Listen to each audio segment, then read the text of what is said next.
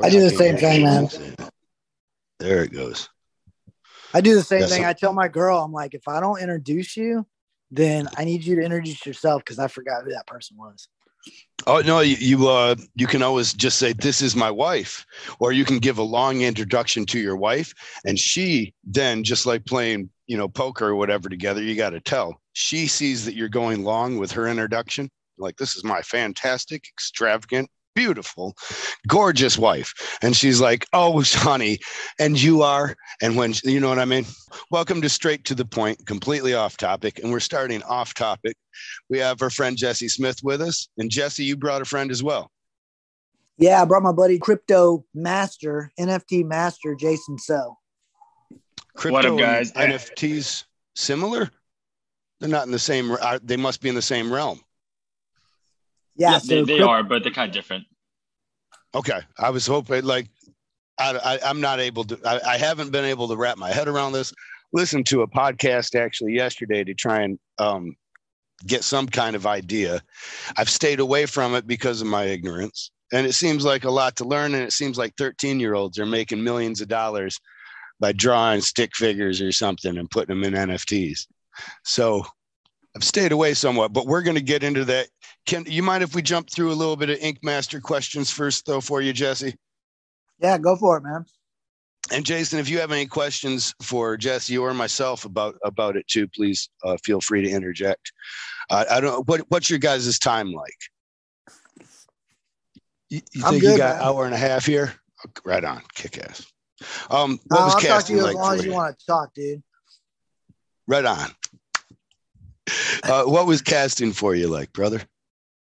Um, it was pretty simple. Like I, you know, I always tell everybody the story. I was I watched uh season one, and at that time I was watching a lot of like reality TV show, uh, TV shows. I was watching like Rock of Love, I Love New York, um, just Yes. a bunch of, you know, the all Flavor that, you know, Flav. what, what, Flavor Flav, flavor of shit, love. right?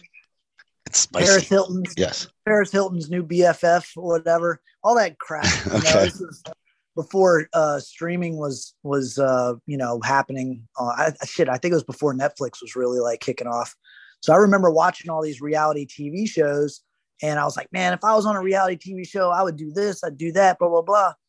But I always told myself, I'm like, I'm not going to be on a reality TV show unless it it feel unless it's something natural, you know, and unless it's something that's relevant to me. And realistically, I was like.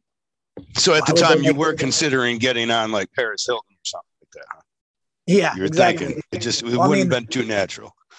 It, it would have been supernatural. I mean, you know, it, I definitely want to be her BFF, so it would have felt. I was going to say,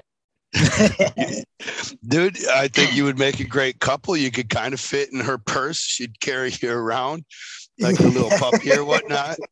yeah, You you got the the the, the exact kind of um cartoonish, you know, characteristics that she looks for in a traveling companion. That's true. Or I could have been Puff Daddy's new uh, assistant or, or personal assistant, whatever that one was. Oh, it was oh oh, he what was he having people compete to be an assistant? Yeah, something like that. It was a good one.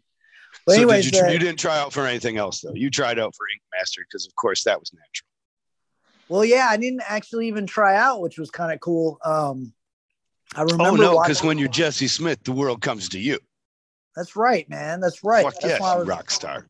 I was like, I don't want to waste my breath on a podcast when it's not even being recorded. Yes. yes. A little faux pas earlier. We weren't recording and Jesse was spitting fire. Mad fire. Spit, And- spitting fire. And wait, how many Yeah. people listen to this thing? It's like five at least. I Dude, got I do not I do not do podcasts unless there's at least six followers. I think we just hit say, well, with Jason. Jason will he'll, he'll subscribe Oh, right. today. Okay. We'll meet all our right. quota.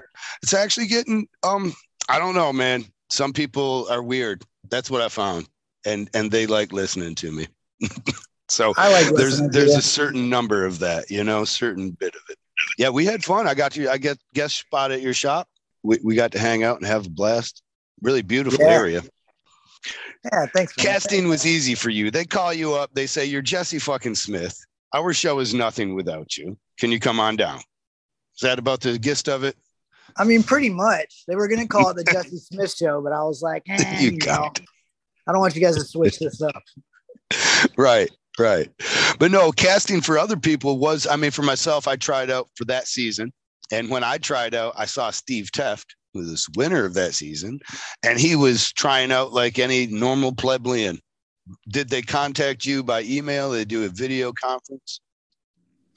So they just called my shop. And I remember my buddy Jason was like, Hey man, Ink Masters is on the phone. And I was like, get the fuck out of here. And he was like, nah, so I got on there and I, I got on the phone and I, man, I can't remember the, the chick's name, but uh, she was like, Hey, you know, I'm from Ink Master.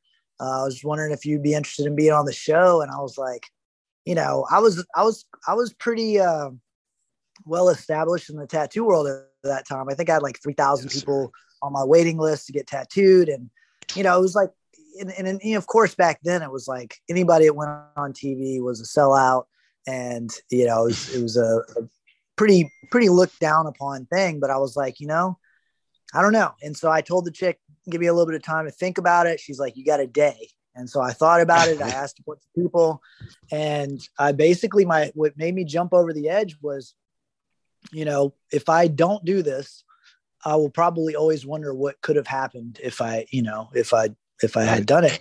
And if i do and i completely flop at least i know. So i decided to do it. Um, they did a little uh, i had to do a little um, video conference. I am sure they wanted to at least see if i could communicate effectively. Right. Because uh, as you know there's a lot of tattoo artists or just artists in general that uh, struggle on the the communication side of things. Through my casting process i saw far better artists than myself that i recognized and i was like oh my god that's and they didn't get on the show and uh, right. so, yes, you know, at that point, you kind of realize too, or through the casting process, I realized they were looking for characters as much as they were quality artists. But I believe they were also, they, they started with the quality artists that they wanted, you know what I mean? And then they built interesting characters around them. I feel like you were a quality artist that they would have sought out. Your work at that time was still is pretty pretty groundbreaking. I remember seeing a piece in California when I was doing a tattoo convention out there on a couple. It was like the little kids reading the book and everything's exploding around them with this imaginary universe. Yeah, the Necronomicon. Dude, that was so well thought out. The body suits so well uh, applied. Technic. I mean, it, it was. Um, I'd never seen anything like that before and to see it so well healed and everything was amazing. So I imagine that you're one of the artists that they probably sought out with an expectation to kind of win or certainly get far. Yeah, I think for my, you know, what I what I feel like happened, and of course you'll never know because they they'll never tell you. But what I feel like happened is they probably had me slotted to be in the top three, um, and then I just was not as confrontational as I would like me to have been, or I wasn't as probably as interesting as they wanted me to be. Um, so they You're just pretty uh, interesting, bro. yeah, well, you know, I was super. I'm, I'm, one of the ones that's just screaming for you to keep doing googly eyes. I'm like, uh, sure, they're googly eyes, but they're the best googly eyes. Like, right. You know? I put a lot of time into those eyes, man. Dude, when you did the haircut. yeah, the haircut. That was a great scene. that was the that and it was so see am I, may, maybe i'm making up in my head. Sometimes i do that. I have a tendency to live in my imagination. But in my mind it had like beautiful gradation like you shaped them on his head like it was 3d um the best. And, and where else and now the kid can watch his he can watch his kids when he's driving them to soccer practice and shit you know?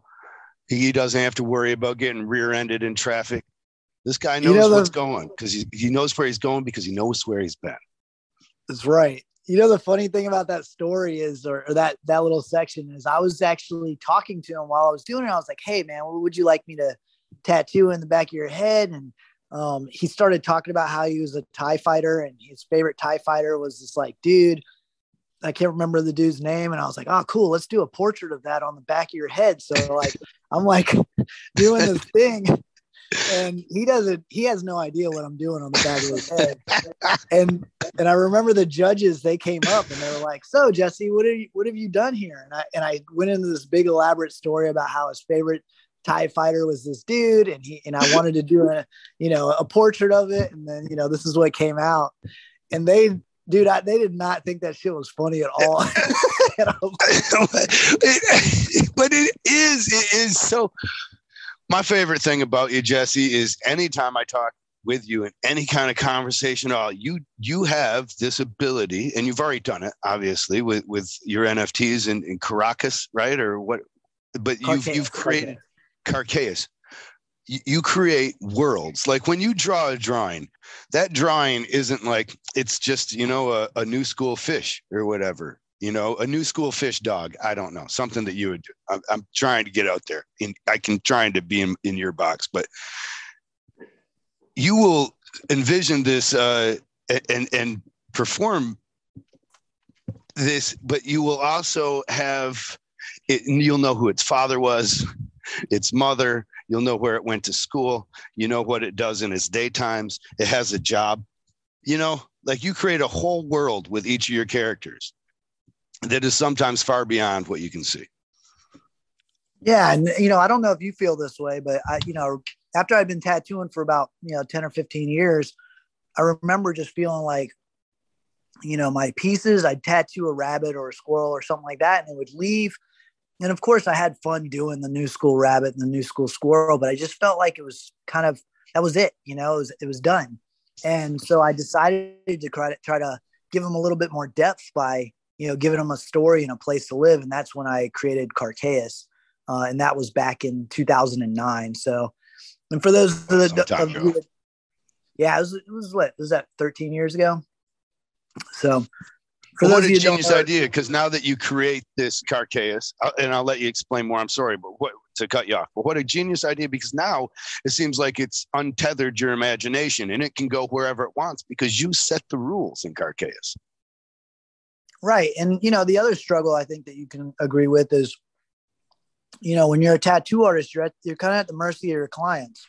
And a lot of times your clients can't, you know, they come up with ideas, but they're usually stuff that we've already done before. And I'm like, how do I get someone to ask for you know, a three eyed rabbit with, uh, you know, five arms or whatever, you know?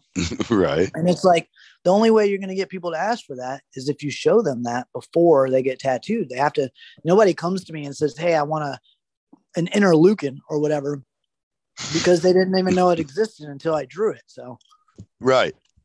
Beautiful. Um, when you get there at the casting or after casting, you finally make it. They assure you you're going to be on the show. You show up and you guys start for me, it was really impressive just to see all the many different cogs, you know, the different people involved. But did you see anybody you knew as far as artists right away? Or? I feel the same way you did. I was like, there was like 60 people there. It was cameramen, producers, you know, like, I don't know, directors. I didn't even know who was who and who was doing what, but I just remember being like, wow, there are so many people behind the scenes on this, on this show. And we actually had uh, 16 artists uh, on my season, which I think, you know, they were due one producer per four artists or something like that. So we probably had a few more producers and a few more cameras and all that stuff because we had so many uh, people. And I think after our season, they were like, ah, we need, we need not to have 16 people on at the same time if possible. um, right. But yeah, I think the only person that I knew on there, actually, no, I knew Ron Stafari before I went on there. And then I knew Tatu Baby before I went on there. Um, and I'm trying to think if I knew anybody else. I think that was it. Those were the only people that I knew uh, before I went on the show. And you you get to did you make some friends? I'm guessing. I know I've heard that you and Kay Cutta actually kind of had a, a, unlikely friendship of sor- sorts. Oh yeah, did you hear that? That's funny. Yeah, I love Kay yeah, Cutta. Yeah, you, you kind of took him under your wing a bit to show him maybe some technical aspects that he was missing. Yeah, I helped him, and I, I, did a lot of. Well, I helped a lot of people on that show, but like him and um, Mark Matthews were two of the people that I felt like you know I, I just had a you know they were they were the bigger guys in the shop, and I guess you know all the instincts coming from a little guy is to make friends with the big guys. And, uh, right on. You're like these guys got my back. I'm yeah, good. you know, and I knew right from the get go. Kay Cutta I remember the very first challenge, you know, he was talking so much shit and he was sitting right next to me. And I was like, I told, I looked over at him. I'm like, yeah, man, I'm, I'm definitely not going to fuck with you because I didn't want to be caught up in that bullshit drama. And right. he was from Fayetteville, North Carolina. And I actually lived in Fayetteville, North Carolina for like four years. So we just hit it off on that. And he just, you know, he's a real dude. You know, he was very, yeah, he was real respectful to me. And, you know, he had some fucking, he had some bad video footage of me uh, getting fucked up because I, yeah, that was back. I don't drink oh. anymore, but that was back when I used to drink. And I want to talk some, about it oh, because you you became legend. Other seasons oh, yeah.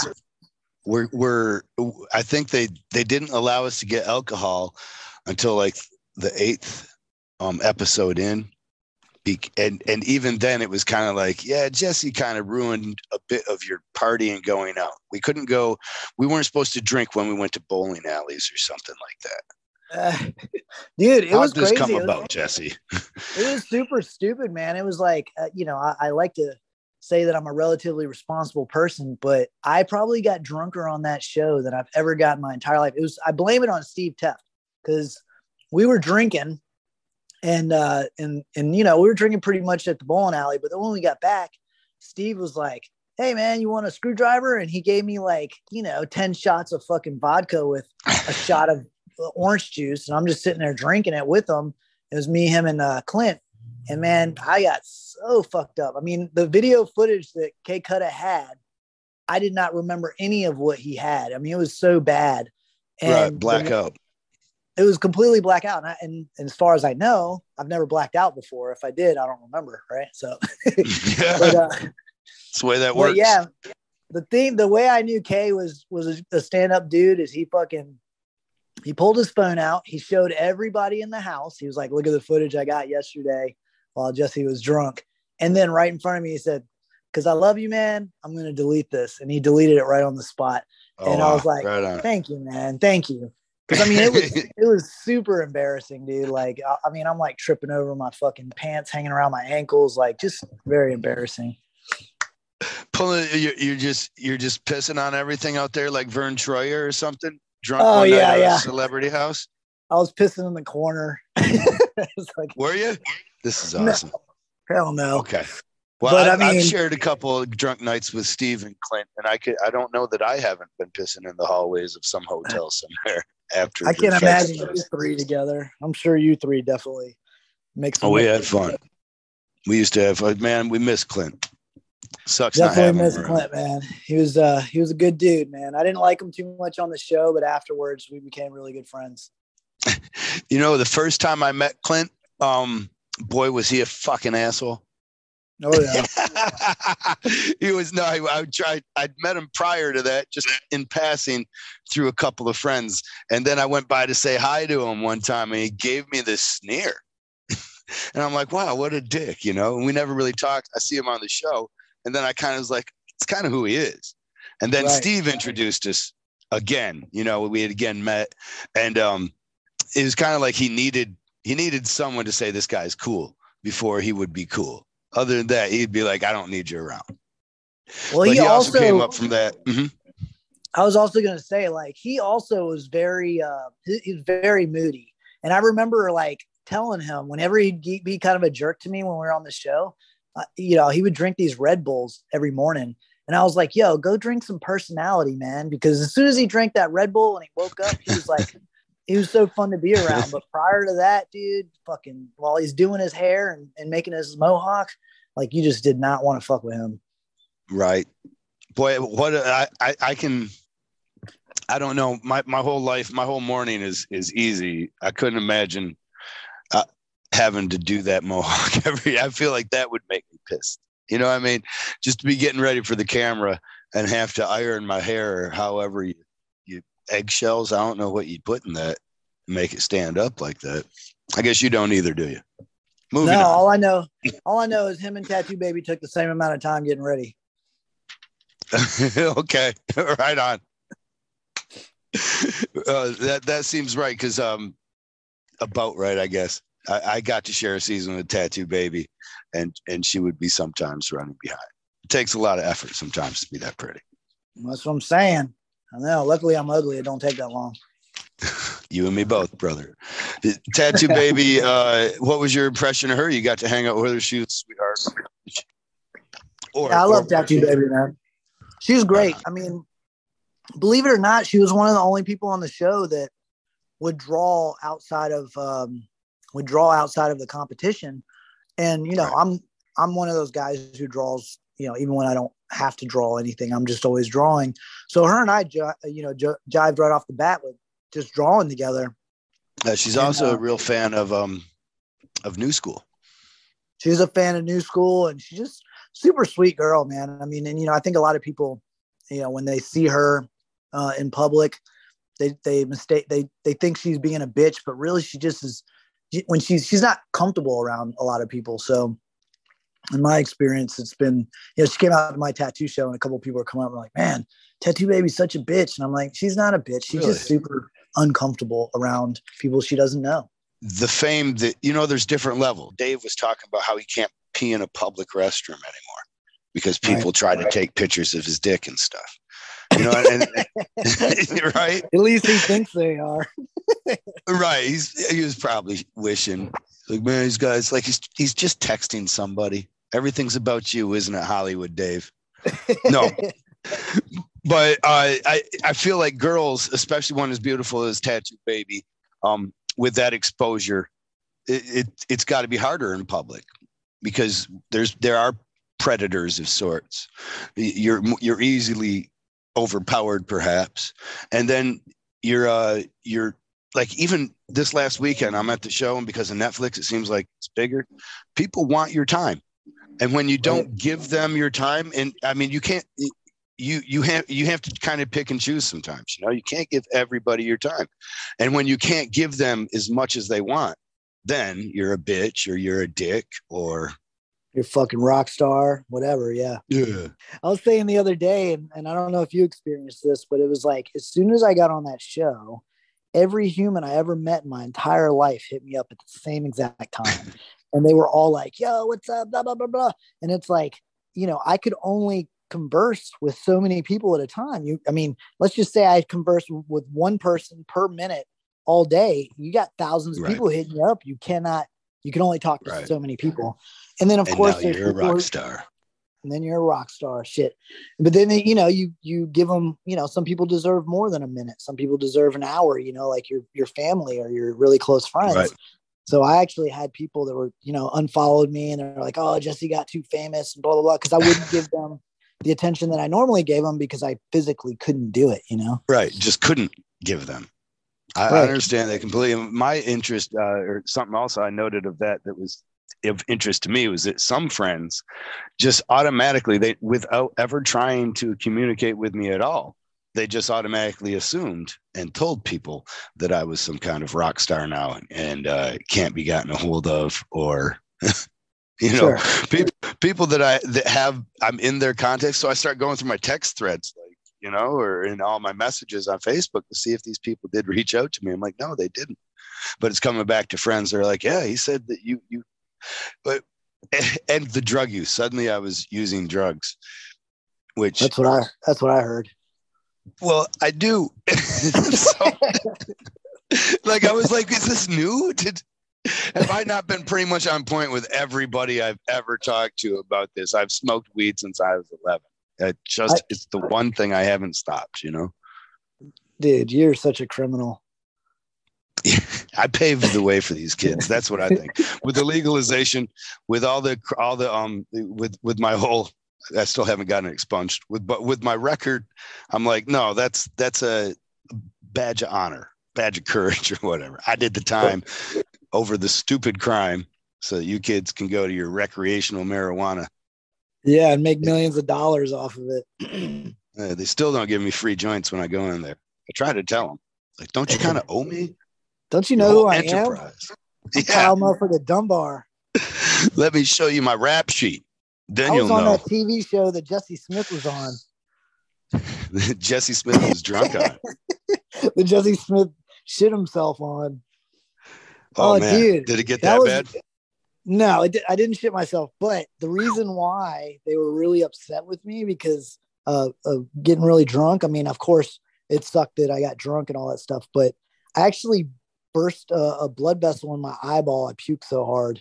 So it was like they couldn't film me until right. that blood vessel healed up because, you know, of course, it's not supposed to look like anything's continuity. different from one. Yeah, continuity. So, yeah. so yeah, it takes it three crazy. days to make one day, but they want it to look like one day. Right, exactly. Or, you know, when you're doing those interviews and your shirt smells like you know 10 years of sweat fucking because they made you wear it every day for times. two months yeah. Right. They pull it out of the i don't remember if they washed that my shirt my interview shirt ever. I just always remember it was hanging up there. Yeah. Well i know they didn't wash mine because every time i put it on i was like damn who's been wearing my shirt? And they're making it they're making a they're making you sweat then. They're asking you the yeah. hard questions. Oh, well yeah. let's uh I, I, let's get on to some NFT stuff. And I'm sorry to leave Jason in the lurch for as long as I've done, but I was talking with Lenatra this weekend, and uh, he lives in your imagination now in Caracas, not Caracas. How Car chaos. Car chaos. Oh, right on. So it's like traffic. Yes, chaotic cars. chaotic cars. Uh, which which I guess could be a Pixar movie itself. But in this world, uh, he was telling me that this use of NFTs actually has a use, as I understand, non transferable fungal images. not non fungal fungible token. It's token. not mushroom, that's for sure. okay, right on. You can't trip these things. There's no psilocybin in them. Nah, not not yet. At least, nah. Well, we got we actually have psilocybin in our NFTs, but that's a different story. See, it seems like the, it's so the, it's so vast and so unexplored, and everybody that I hear about talks about all the possibilities. When I talked to Lenatra for the f- first time, he was actually saying, "No, these are the things we're doing with it," because I've only seen images. What is it, Conor McGregor after he got knocked out? yeah, whatever it was. But so you're doing a similar thing, if I'm understanding. I'm gonna I'm gonna try and as dumb as I know it, say it, and then you fill in the gaps for me, please. Inside okay. of Carcaeus, now you're making characters that will be NFTs. The character is unique, specialized. I'm guessing it has certain attributes because it also allows you, uh, it becomes your ticket into the universe of Carcaeus, where you can battle, uh, make friends, do funny dances. I don't know, build Fortnites. Yeah. It- I mean, you know, I, I think for the most part, you got that right, dude. Like, and, and Frank's doing something a little bit different than I am. He is creating battles and stuff like that.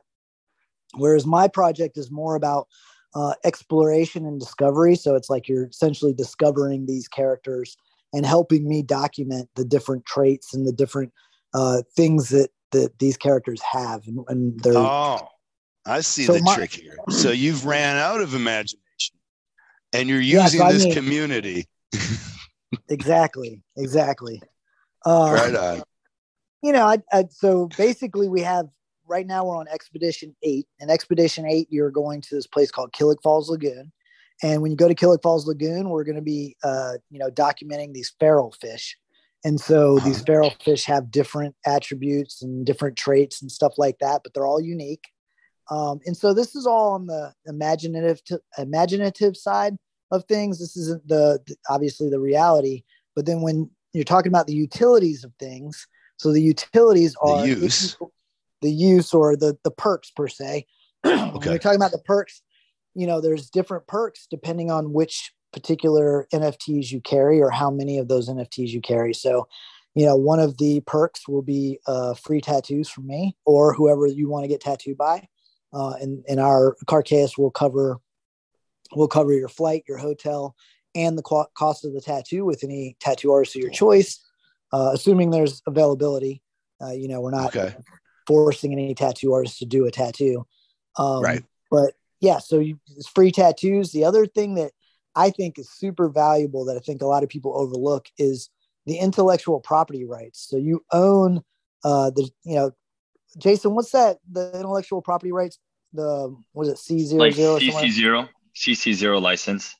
CC zero license. So essentially, like let's say you're a t-shirt brand or something like that, and you always wanted to have me draw you up a design for your t-shirt company. Well, if you buy one of these NFTs, you essentially, as long yours. as you, as long as you own that NFT, you own the intellectual property rights, uh, and you could put that on a T-shirt and sell it and make a million dollars if you wanted to. So it's okay. really cool, and we actually encourage it. You know, like we want people to to take these images and get them out there and, and sell them to. Well, that seems like a, a big solution to that same kind of stuff just being ripped off of Google and then printed on a T-shirt without your knowledge. You know, I remember uh, Joshua Carlton. I think he found a tattoo one time inside of um, one of those tattoo dispenser things that was oh, like his tattoo. You know, taken from online. Someone had transferred it into a tattoo and then made it available as a stick-on tattoo. Yeah, you know, Javi. I don't know if you know Javi from Tattoo Theory. He actually just had one of his images turned into like a sweater or something like that and they were selling it and who knows how much money they made off of it but it's just yeah it's crazy right. and i think that what's disney just did that. What they do? Disney just did that actually. I just read an article where a guy made a um a tiki drummer inspired that he was going to turn into a tip jar at his local bar. And uh, then he made it available online as a 3d print. And then somebody found it for sale on on the premises of Dim, Disney uh, for like 125 bucks, and uh, they had a different artist that was listed as the maker of it. But when you look at the two things, you're like, even the imperfections are the same. Wow. Yeah, well, that guy, that guy, that's probably the best thing that could happen to that dude because I know he's going yeah, good suit against Disney does does good for your for your outlook on life. I think for sure. Well, and that's the thing is, you know, I mean, this isn't something that's definitive, but it's something that's kind of floated around in my brain. And I don't know if Jason can back this up, but I assume that eventually down the road, you know how when you watch a movie on your phone or your, your iPad or something like that, and you try to screenshot it and the screen's black? Okay, right. You know I'm talking about? Or even if you try to steal music and stuff like that, it's super difficult these days. And so I oh, think is it? Explain to me your troubles with this. Well, I mean, it's just not, you know, obviously you can go on to, you know, LimeWire. No, I, I, I, know what you mean. Cause, um, even just trying to, I was, uh, trying to view, um, a missing episode of, of Ink Masters that doesn't seem like it's available anywhere of the season I was on. And I, I was trying to find it all got, kinds of. Is that the one where you fought Chris? No, that one's definitely available. No, you can find that now, it was one um where uh, Scott. I'm, I don't know what the purpose of not having it available is. I think it's possible that somebody used maybe copyrighted image or mm. something, you know, and, and the, maybe the, there was a suit there involved and they lost, I'm guessing, or, you know, it, oh, yeah. it happened on season one, didn't it? Didn't uh, somebody get sued on season one? I think it happened on season two too, man. I think yeah, it Jamie, all right? over the place. Uh, Jamie got uh, he he ripped off uh, Crystal Loretto's piece, um, yep. and then Trey got busted. Trey got yelled at for ripping off another artist who actually ripped off another artist. so like, I mean, you know, and that's the thing is like I got on that show and I thought everybody was going to draw their own shit, and then I just see people tracing everything when I was on there, and I'm just like, holy crap, man! I'm spending you know two or three hours drawing up my piece, and these guys are snagging stuff from Google and just tracing it, and they're winning. Right. Well, that I, the judges kind of on there. They kind of like that. I think just simple. Like I, that's the same that when on my first season or the fourth season I was on, Scott and I ended up winning, and and uh, pretty much at one point we found out every tattoo he had done was pretty much on the first page of Google even oh, though they were requiring us to use Getty because Getty was uncopywritten. So right. that was kind of a small fiasco. But these NFTs, sorry to get back to completely off topic, but they, they're more than simply uh, a, an image. If I'm understanding this right, so so Lenatra's got some kind of battling RPG role playing game or something he's got, but you're doing expositions like Pokemon or something. Does it is it like it leaves at a certain time? I get to just play the game. Is there a game that comes with it, an app or something that allows so me to got, go on this expedition? So we got a website. It's uh, carcaeus.com and you can track the expeditions there. Uh, you know, essentially our expeditions start, you know, prior to our drop date. Um, so if we're, okay. you know, dropping in a month, then we'll start our expedition, start recruiting our crew members, which would be people who are interested in learning more about Carcaeus or minting, which means, you know, essentially uh, buying an NFT from us. So we, we take these crews over to Carcaeus. They get to see all the new creatures from the get go. Um, and then, of course, we do it they all. get to use them to sell their tacos at their taco stand. Exactly, exactly. Or they can trade them in for tacos. or they can set them up as coupons. Or yeah. they could, uh, yeah.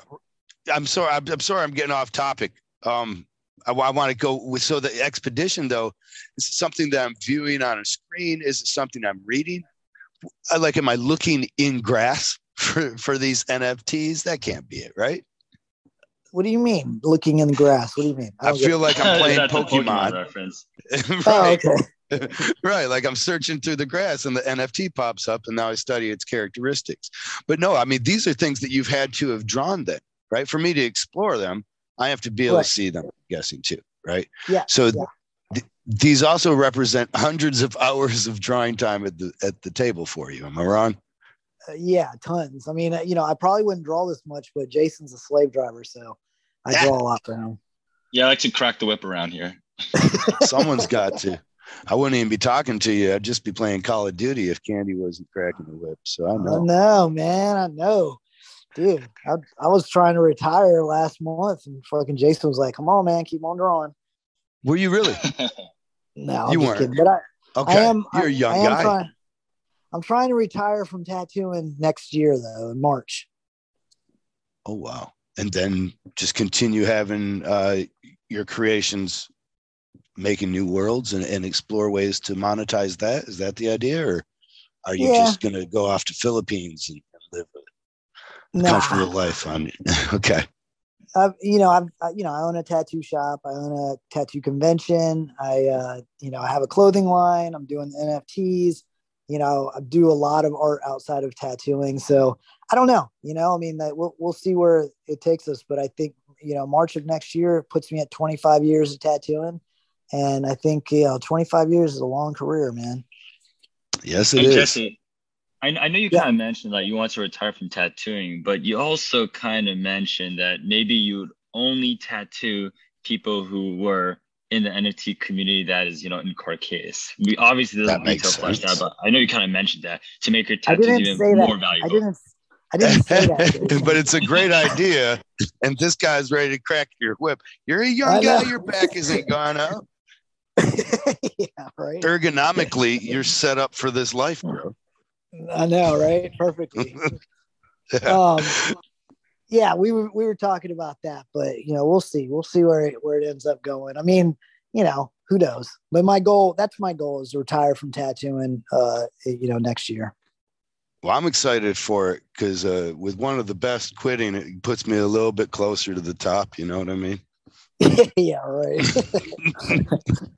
I'm not going to get there from hard work and, and study. You know, no, I'm just gonna keep no. on waiting these motherfuckers out. As far as as far as NFTs and tattooing, though, it does make sense that you would control the supply and demand greatly. I mean, sure. if you're not tattooing for anybody but NFTs, then certainly yeah. those NFTs are selling.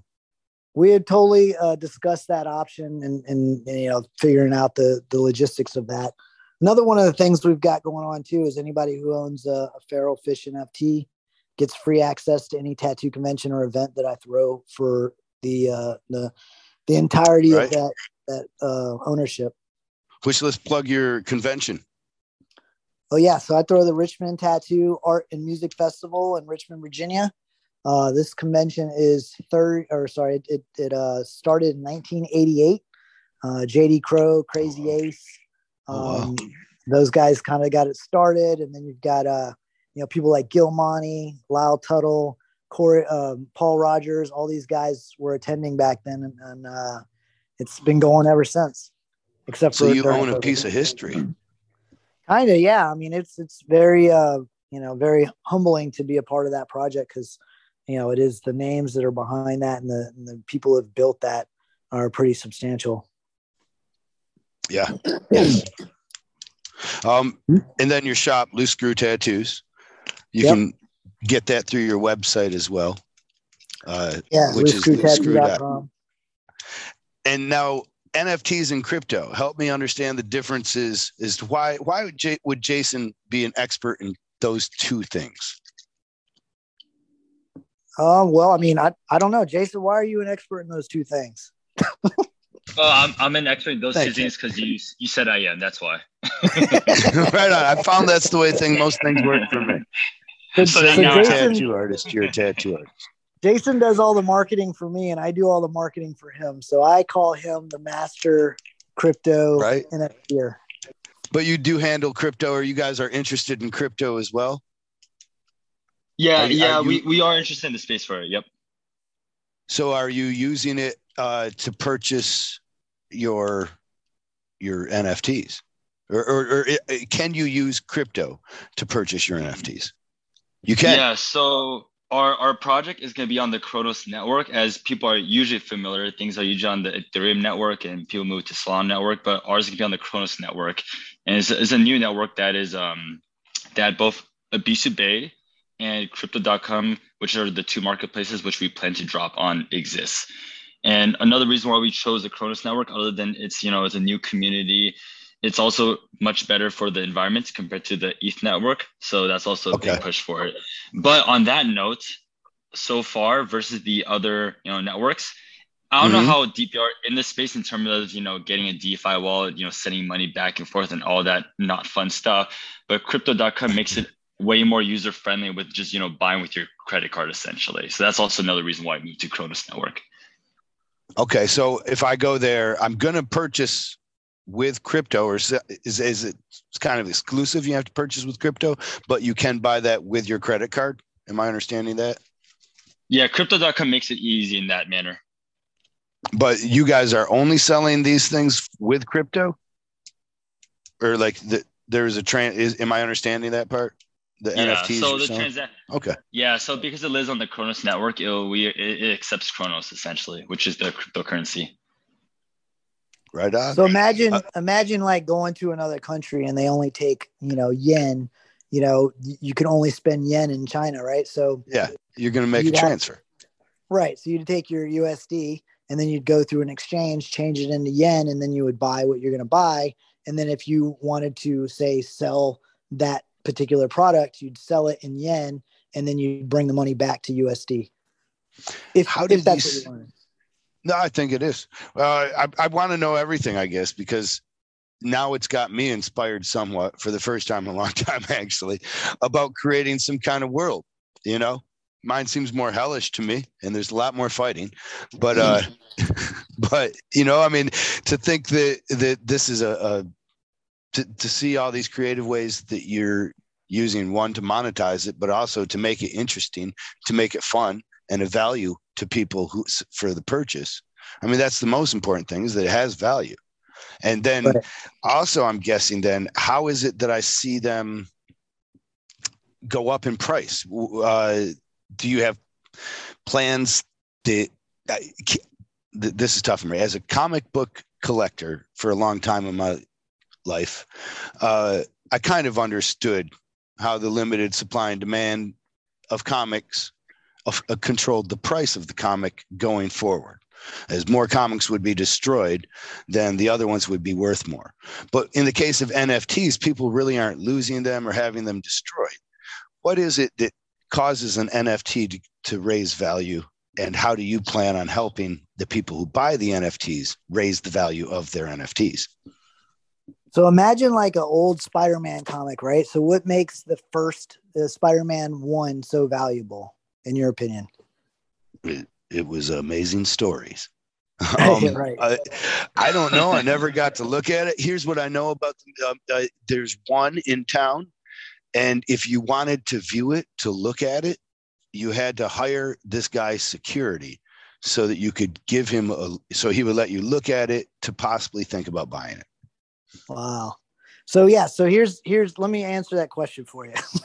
so basically, the reason why Spider-Man 1 is so valuable is one because there's it's rare, but also because the universe has unfolded from Spider-Man 1. So it's like then you had, okay. you know, okay.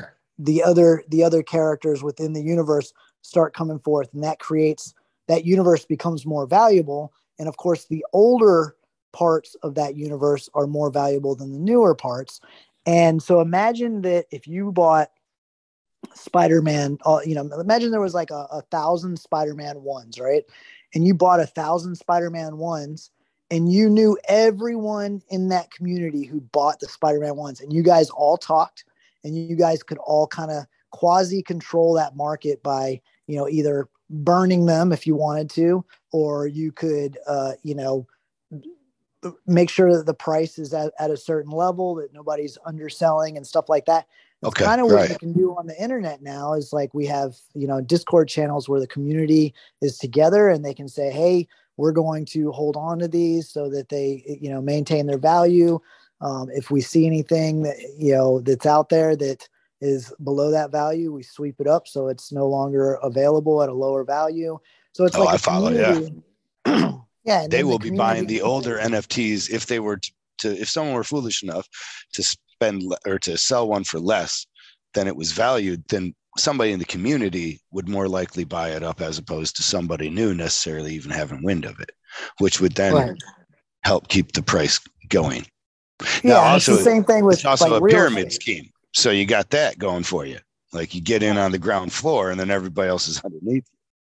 You know, everybody always says pyramid scheme like it's not normal. You know, like it, so right. I feel like everything is a pyramid scheme. It's like when you buy stuff from Apple, Tim Cook makes more because you know the money trickles goes from the top and trickles down.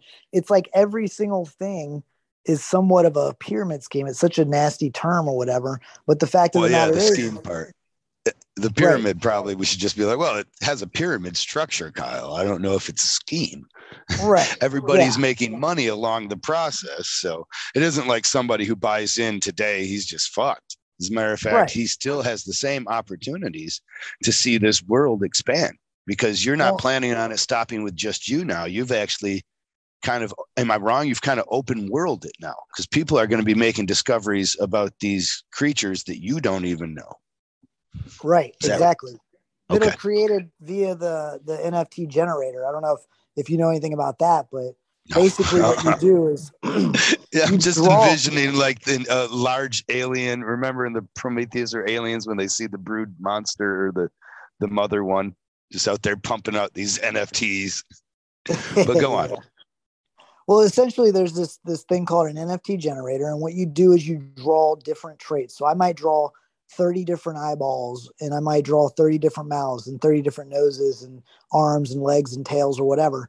And then you can run it through this generator and it'll give you every variation of those traits. So you end up seeing things that you would have never created on your own uh, and how they, you know, I might always draw the same eyes with the same teeth and the same ears or whatever. But because I'm doing this generative art, I essentially am like, okay, I drew that eyeball now so now I got to create a new eyeball that's totally different than this one. And so right. it actually starts creating these different creatures that I never would have created before, which was one of the attractive things for me for, for moving into the NFT space was the ability to create these creatures that I never would have created on my own. Right. Like seeing your imagination get legs. Yeah, exactly. Yeah and so the other thing I wanted to say too, man, is like, you know, when you're talking about pyramid scheme and stuff like that, it's kind of like, um, you know, the, the, the value of things, kind of like uh, the real estate market. You know, if you sell a house in your neighborhood for cheaper than all the other houses, then it brings all the property, all the property around you down as well. Right. Same thing yes. goes the opposite way. If you sell a house in your neighborhood, let's say the average house in your neighborhood is 200,000 and one of the houses sells for a million, all of a sudden all the other houses value goes up. Oh, and, so and goal, I should probably preface that really the only part of this that seems like it's a pyramid scheme has to do with the creative side. Whereas the people who come first, they have more creative control over that world than the people that come in later or buy a new token or don't have as many tokens. Uh, well, and the other thing really is the money can, side of it isn't set up that way, is it? No, I mean, and here's the thing, man. Like, obviously, getting paid for your art is an attractive side of being an artist, but you know, in the grand scheme of things, this is all stuff I was doing prior. I'm just doing it in a different avenue in a different place. And it's always fun when you step into a new market. Just like you were saying, you get inspired. Like when I stepped in the NFT space, it is super inspirational. And the crazy thing is, is a lot of people that are in the NFT space aren't even artists. They're hiring like, you know, people from Fiverr and stuff like that to draw these things. And then they're right. just turning it into a business. So it's like, this is a Which, place that I think we should be taking over. Definitely. Especially uh, with the scope that you guys have. I don't see anybody else. People have reached out to me to ask for my license basically for their them to create NFTs inspired by me. Um, but nothing has this kind of a scope or this kind of almost membership or community that I've seen. Right. And here's the other thing with the whole pyramid scheme or whatnot, you can actually, you know, if if there if someone's willing to sell their feral fish, you can actually be a part of the top of the pyramid if you buy that, you know, that feral fish at the top. Right. Right. Seems like I've touched a touchy subject with you. Like Kyle, it's not a fucking pyramid scheme. It's more like a Ponzi oh. scheme. Okay, so no, Dude, I, I, hope it doesn't come off like I'm. Uh, I'm actually just really, really excited about this conversation. I'm, I'm not trying to be. A, I'm definitely not upset. No, you're not.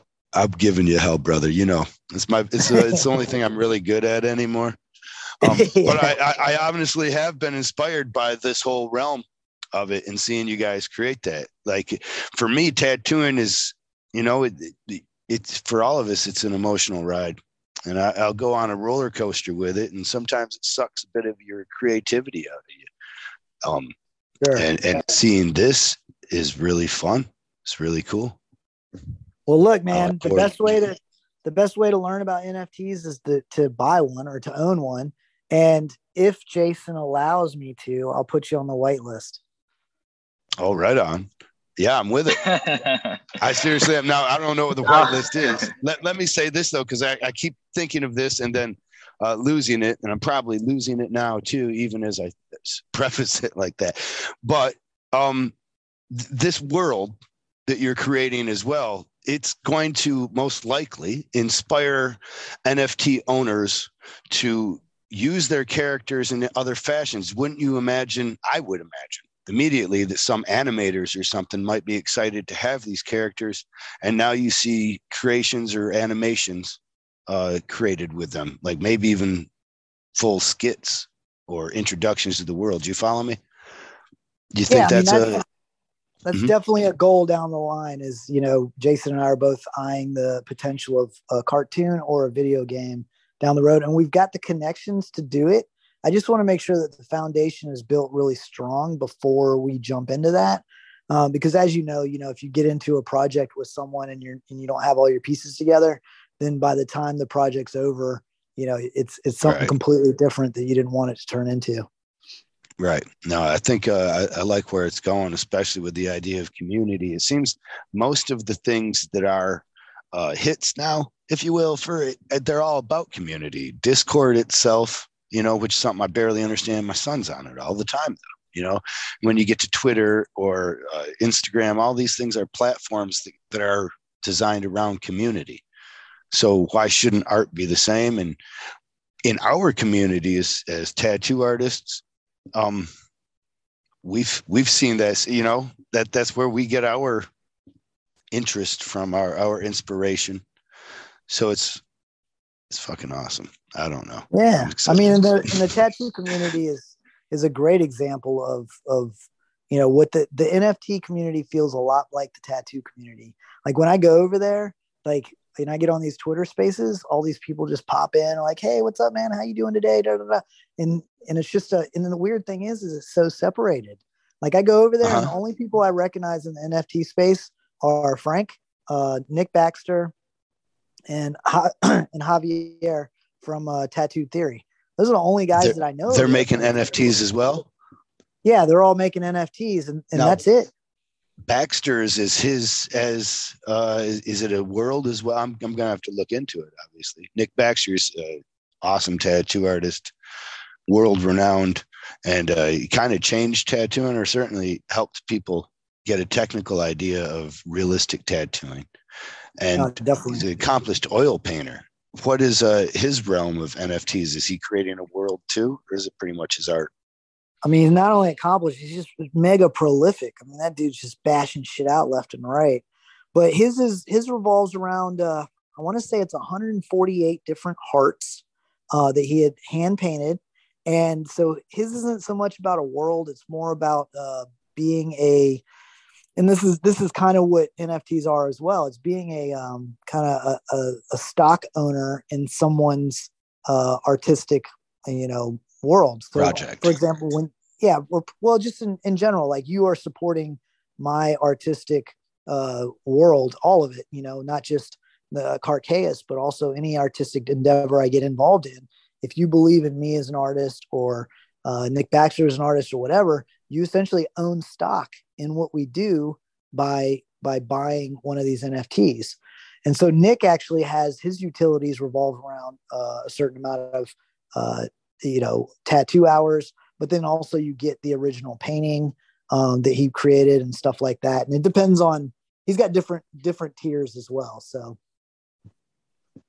so it's possible obviously uh i don't know if obviously. The whole world of nfts though is big. You can do all kinds of stuff. Right What's, now it's super small man. It's like and that's the crazy thing is like when i when we're when i'm hanging out with the nft space and stuff like that relatively speaking i mean the the the crazy thing to me is that there's not more artists or more tattoo artists at least in the nft space because it just makes sense. I mean, and I've talked to a, you know, one of my buddies here, uh, Jason at Loose Screw. It's like, I'm talking to him about, I'm like, dude, this is a perfect space for you to kind of like explore and get some of your, your ideas out. Uh, and it's just a, it's, it's super fun because it's so new. Is, is he then involving himself in Carcaeus or is he, is he involved in it, I guess, in NFTs then? Not yet. I mean, there's a there's some resistance that's popping up in different okay. directions. Uh, some I think all the people. Yeah, it's uh that, that's that's one thing I wanted because if I and I do I play Call of Duty, so I end up buying these skins and stuff. I shouldn't say I buy them, but I work my ass off for them. If these right. were NFTs, then I would actually own something that I could right. sell.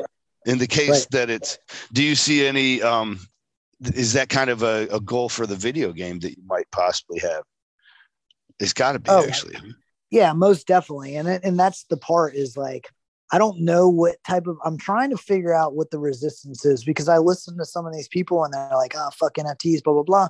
And I try to listen to what their problems are. And some of them were environmental, uh, which is uh, okay. one of the reasons yeah. why us being on the Cronos network is is substantial because Cronos uh, blockchain is 90% cleaner than Ethereum.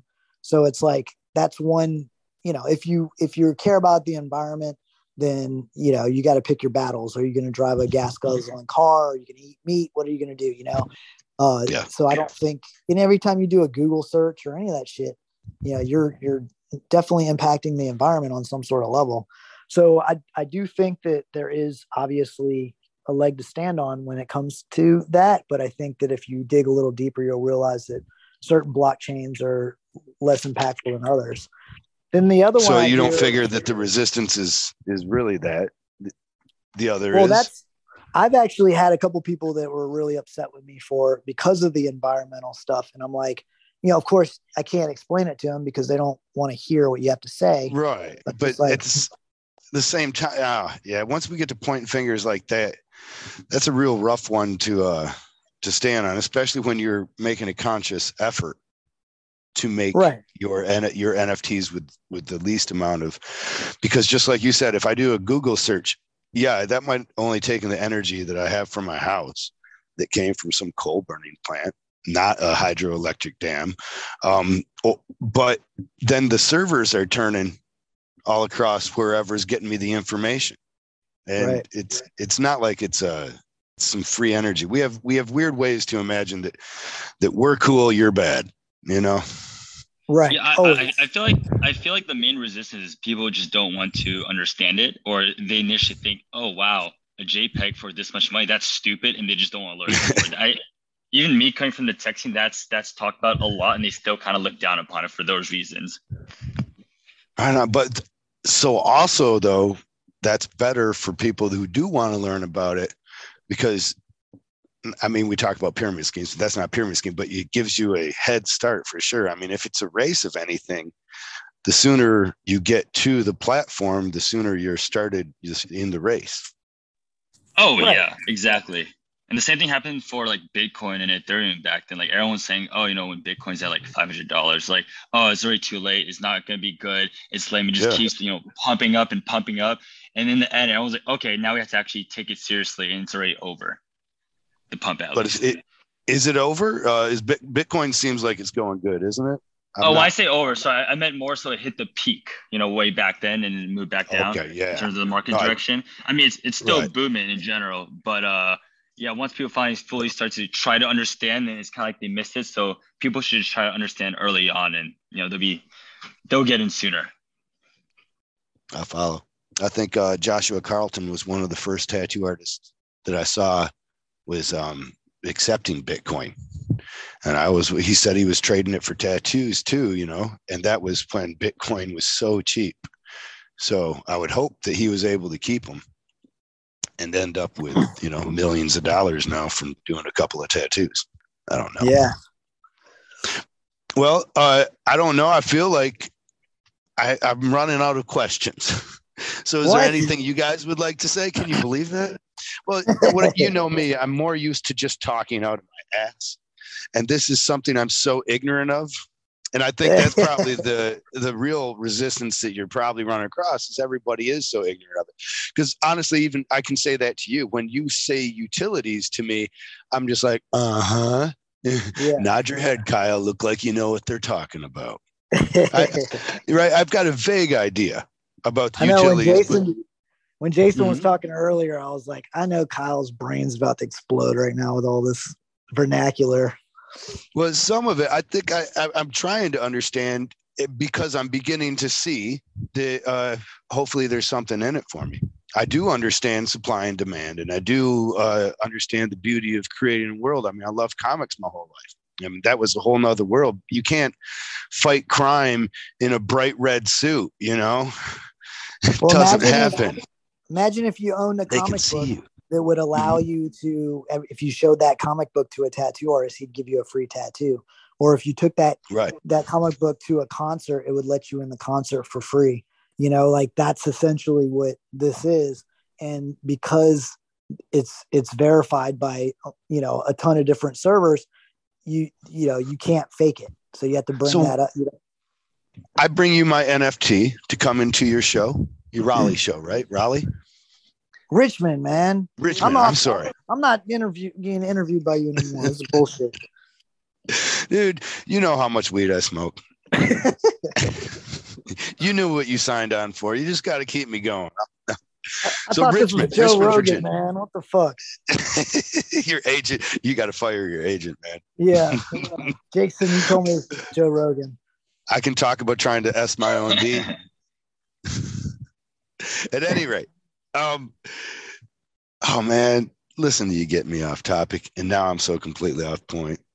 Dude. My ignorance of the subject is the thing that scares me the most of it, and I imagine that's what scares everybody else the most from it too. Is is that uh, is just that they have so the more you educate as you are, and the more you have a success in this area, it should educate as well. I'll come over, come over to the Discord or hit me up on Instagram or Twitter or whatever. And if you need any help whatsoever, I'll help you throughout everything. And same for everybody help, else. Help me understand this then. I bring an NFT to your show. I show yep. the the security guard at the door. Nah, I got this thing. And then what? Like, do they scan it? Do they? No, no. It would go through. It would go through a verified wallet, which would be like MetaMask or uh, Crypto.com or whatever and you just show it and show them that it's coming back through your account and it's verified. Right on. The other and, thing and is you would just work out with security that they would have this understanding of how to do that, I guess. Yeah, for sure. And I get and I in every year. I get in next year too. The year every, after that. Every year, yep. And so like they I don't know if you know that Twitter did this. So they have it now where they verify uh, they verify uh, NFTs on Twitter. So like if you have a verified image, you can make it as your avatar. And when I don't know if you've seen this on Twitter, but if people have a hexagon, then that means that they actually own that image. Okay. I wonder if that helps people get verified themselves. Huh. I don't know. You know anything hey, about that, Jay? Hold up let's uh let's just say it does because it's such an ignorant subject. No one will know any different for a long time. So let's say yes it does. It helps you get verified and millions of people will be buying your nfts if you buy a feral fish nft you get verified on instagram. Go. You heard it here first kids. It's guaranteed. Jesse wouldn't lie to you simply because he stands to make untold amounts of money creating this universe uh, have, right. have, you had any projections on on? I mean, I know that you don't do these things for money. Uh, that you do these things for your love of of creation. But have you? And, and I'm not trying to find a number, but this is something that you imagine a success, like somebody themselves, if they were coming out of high school or whatever, they could create a lifestyle off of just doing this. Well, so Jason's in charge of all the money, and he told me that I could make probably about six hundred bucks for doing all this. So I'm I'm pretty excited about it. Right on. You got to cut him into that though, too, right? He's getting, yeah, he's getting like seven points on that. He told me I was getting ninety percent, and he was getting ten percent. So I think six hundred bucks was what we projected. Right on. Yep, yep. After after a year's worth of effort, six hundred dollars. you know, I mean, this, obviously, the only thing we can do is project, and, and you know, there's there's a lot of a lot of variables involved in the success of a yes. project like this. Um, so it's it's uh, as of right now, we don't know, but you know, hopefully one day. Do you have uh, investors besides yourself? Because Jason doesn't work for free. No, your I mean, time Jason, is valuable. Jason invests his time. Uh, yeah, we have no investors though. You know, it's like, oh, wow. and I honestly, I don't, I don't particularly like that. Like, I don't really like getting money up front for anything. I want to, I'd rather put in all the work now and then get paid later. And you know how it is. Remember when you get like a deposit back from a tattoo and you're like, fuck, I tattooed today for free. You know, it's like, yeah, I prefer to just, you know, it's some, some people are like, oh, I'll pay for the whole tattoo up front. And I'm like, I don't, I don't want that. Unless yeah, the only I'd reason I'll do not. that is if I think they're not good with money, and then I'll be like, okay, just give it to me. yeah, yeah. You're gonna burn that. It's burning a hole in their pocket right then. You grew up there in Richmond as well. So I grew up all over the world because my dad was in the army, and I landed in Richmond, Virginia. I actually landed in Fort Eustis, uh, Virginia, when I joined the military in '96, uh, and then I've been in Virginia pretty much the entire time since '96 you think the military gives you an idea of the or gives you uh, your work ethic a bit? Probably. I definitely think it it it plays a role. I mean my dad was always like he was always the guy where if i got second place he'd be like why didn't you get first?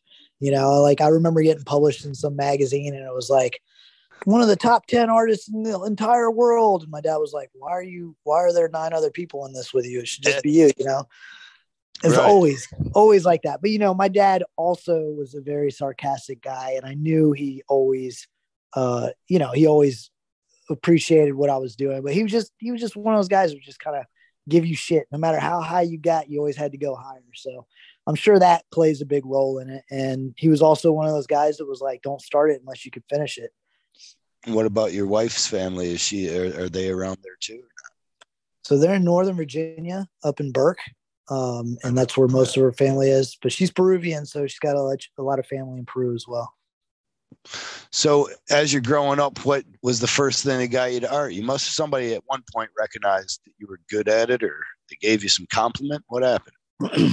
I mean, I used to. You probably did the same thing. I used to copy like uh, skateboard designs and and then uh, video games and uh, Dungeons and Dragons, Garbage Pail Kids, Saturday morning cartoons. Like that's all the stuff I used to copy when I was like 11 or 12. I have sketchbooks from back then with that type of stuff in there. Um, but the funny thing is, is back to my dad again. He he actually, you know, he was always very supportive of me as an artist, but he always said, uh, you know, he was like, look, you should really think of a backup plan because being an artist is a very tough road. So right. when he said that, there was like a little switch that clicked into my head that was like, okay, you're not going to be an artist. You're going to be an oceanographer and, or a marine biologist. Cause I, I really love the ocean. And so I right. was going to be a marine biologist in my mind, but I mean, I still, of course, always still did art and I got a lot of accolades for it from, you know, just whether it was just someone saying, oh, that's cool. Or someone that uh, my art teacher, you know, sending my art into one of the local contests or something like that. But, uh, yeah. But yeah, I mean, you know, it was just something I always did. And you know i joined the army and the reason i joined the army is because i didn't have money for art school and my dad you know of course was like hey you know you might want to find a backup plan. And right how, so how long were you in the army? Four or six years? I was in the army for three years. I actually picked the the career path that i picked in the military specifically because it was only three years and i didn't want to put any extra time in that i didn't have to. Right and just get your uh then went straight to art school yeah, I got my GI Bill. Um, and then I headed up to Richmond, which was about an hour away from Fort Eustis. and that was the school that everybody, all the artists that I hung out with in uh, Fort Eustis and Newport News area, they were all, everyone would always talk about VCU. And so I headed up to Richmond, uh, tapped into my GI Bill uh, from the military, and then just used that to pay for college. Meanwhile, I was tattooing the whole time. Okay, right on. Damn it. I was hoping that I could laugh at you for making the decision to to give up on school, but you must have graduated. You graduated and everything. Yeah, I graduated. You're a head uh, tattoo. I know so many people that they start with with school and they're like, you know, school sucks. I learned how to tattoo. Yeah. Well, you know, and that was one of the things that my dad and, and drilled into my head. And I don't know, it was already it was in my brain that I was going to go to college, learn how to be an artist, and then do my career after that. Even when I was tattooing in college, I didn't think I was going to be a tattoo artist. I was like, you know, I'm just trying to be the best artist I can to do whatever. I had no idea what type of artist I was going to be. Um, right. But then when I got out of school, it was just like, well, I had already quasi made a name for myself, at least locally. Um, and I think I had got my, I, I graduated in 2004. I got the first magazine article in 2005. So I was already kind of like building that momentum and if I didn't have, you know, if I wasn't getting the success that I was getting from tattooing, I probably would have quit. But I honestly, I right. think I caught, I caught the tattoo wave, you know, at the perfect time. Cause I mean, 2004, um, I mean, 2005 was when I got my first magazine article. And I think it was mm-hmm. 2005 when the first reality TV show came out, right around that time. It was either uh, so you, or you, Miami you figure the momentum and all that really easily led you to to Ink Masters and, and being on reality TV, you mean? No, what I'm, what I'm saying is like, so I started tattooing in 98. Um, and then, you know, I was just kind of doing it on the side while I was in the military and while I was in college. And then when I got out, you know, the momentum was still kind of growing. The tattoo industry was still really small. Uh, you know, there was, I think there might have been 40 tattoo artists in the entirety of Richmond, Virginia. And then uh, when I got out locally, I was doing pretty well. Like I started to get a lot of people who were asking for me by name. And then in 2005, Inked or Miami Ink, one of the two dropped. And then the, the you know, the industry just fucking skyrocketed. And so like that was where I feel like the wave, I was already perfectly poised by the time the wave kicked in. So it was like I just rode that. I see what you're saying now. That the that the wave kicked in pretty much from the exposure on TV, from Miami Ink, LA Ink, Inked itself. Right. I think was in yeah. Vegas. I remember that somebody had told me one time that I can't remember when this was. I think it was like I want to say it was like maybe in 2012, 2014. Somebody had said, and I don't know where they got these numbers from, but it, it, it sounded legit to me. They said 70% of the tattoo industry has uh, less than X percent of time in the industry or X amount of years in the industry. And it was basically saying that after the TV shows came out, it was like a huge flood of people came into the tattoo industry. So if you started tattooing before the TV shows, then you were actually an, an old timer tattooer just because you were here right. before that. Now, uh, influences as far as Saturday morning cartoons and all that, obviously, they were the Saturday morning cartoons, Hanna Barbera and type stuff. I'm guessing that Yeah. that were your influences there.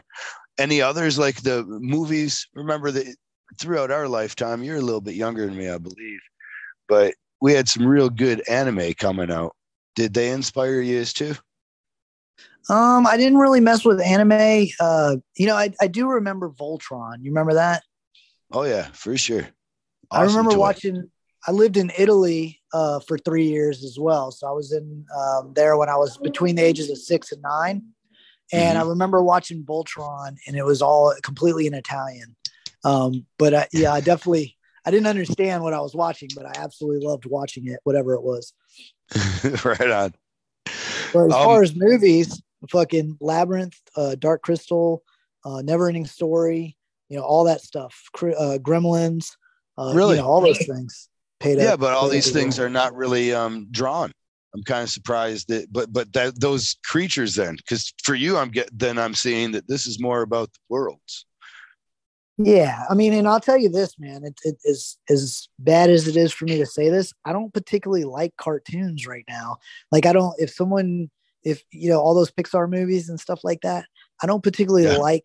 It takes a while for me to get into watching them. I usually watch it because somebody else is watching it, and when I Okay. watch it, I'm really happy that I watched it. But for whatever reason, there's a bridge in my brain that's difficult to cross when it comes to animated things because I, maybe it is uh, I don't really focus on the storyline as much because I'm focusing in on I don't know the eyes or the nose or whatever it is of the characters. But I really should like that stuff, but it, it, it I struggle to get into watching it. Oh, that's interesting. I know it is interesting. My my But brain. the is other characters that you've created, or not created, but mentioned, the other people that creators that you've mentioned, or movies, I shouldn't say creators, but movies, are all really imaginative, fantastical worlds or fantastical creatures in a normal world. Yeah. So like they're all, you know, two of those are Jim Henson. Um, I'm not really sure who did all the the character development and stuff for Neverending Story. but yeah, I mean, I like I like very I mean, I like the new uh Mandalorian. I like seeing all the little critters and Mandalorian and but I do like the real, I guess the stuff that's based in reality on some sort of level.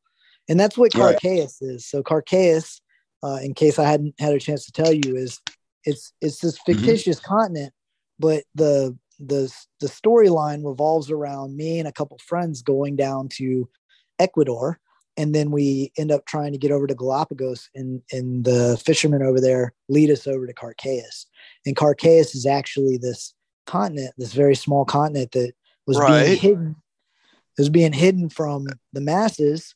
So it hasn't. Right. Do you guys come in and it's like the clouds part and then you see the island and then the opening credits start to roll? Yes, that stuff. Um, That's awesome. yeah but this this place has been hidden from the masses because all the deep state and the pharmaceutical companies and stuff like that had used that Uh-huh. place to experiment on animals and, and and a bunch of other things and that's where all these crazy creatures come from is over the course of the last you know uh, century or so that place Is there- A maniacal stuff. doctor then? there's multiple maniacal doctors yes Oh, good. Because you're going to need a staff of doctors to be creating these things, then, of course. yeah That's so awesome. And uh and, and then there's also do you do uh that that I don't know, that's awesome. Because now my mind's blowing up with storyline ideas, right? Just Yeah. like you would probably want, just like excites this whole community. Because now with a bunch of evil doctors, well, there's got to be a faceless corporation or evil cabal of somebody paying in to them as well uh, that is the face of the pharmaceutical companies. That's awesome. yeah exactly you know and it's Basically, it- Metal Metalocalypse could also be in that universe somehow. Yeah, man, they're growing weed over there too. in Carcaeus? Yeah, but it's blue, blue weed. And what does it do when you smoke it? You get googly eyes. I know that shit. Yeah. That's why the whole the whole continent is covered with these weird ass characters that smoke that weed. All right, so here's my envision of it. Uh, you and your friends going to Ecuador, trying to get to Galapagos. You're going to study and draw a fucking bunch of puffins or something. I don't know. So you get on there with the with the ship guys, and and then you're going over some rough seas, right? And, and yeah. the weather just gets real bad, just surprise storm. And you're like, we don't even know if we're gonna hold on. It's like uh what like Gilligan's Island kind of moment, you know? And then suddenly just boom, you're right in the eye of the storm. And the clouds part, it's all calm. And there it is, the island, right? Yeah. And then you start seeing all the creatures and you're like, well, these things are weird. And you have to then run from the creatures because someone's trying to kill you, right? Yes, most definitely. Now, at the same time, so when the clouds open, all this before was shot live, right? This is you and your friends. This is you, you, no one else. You're the actor.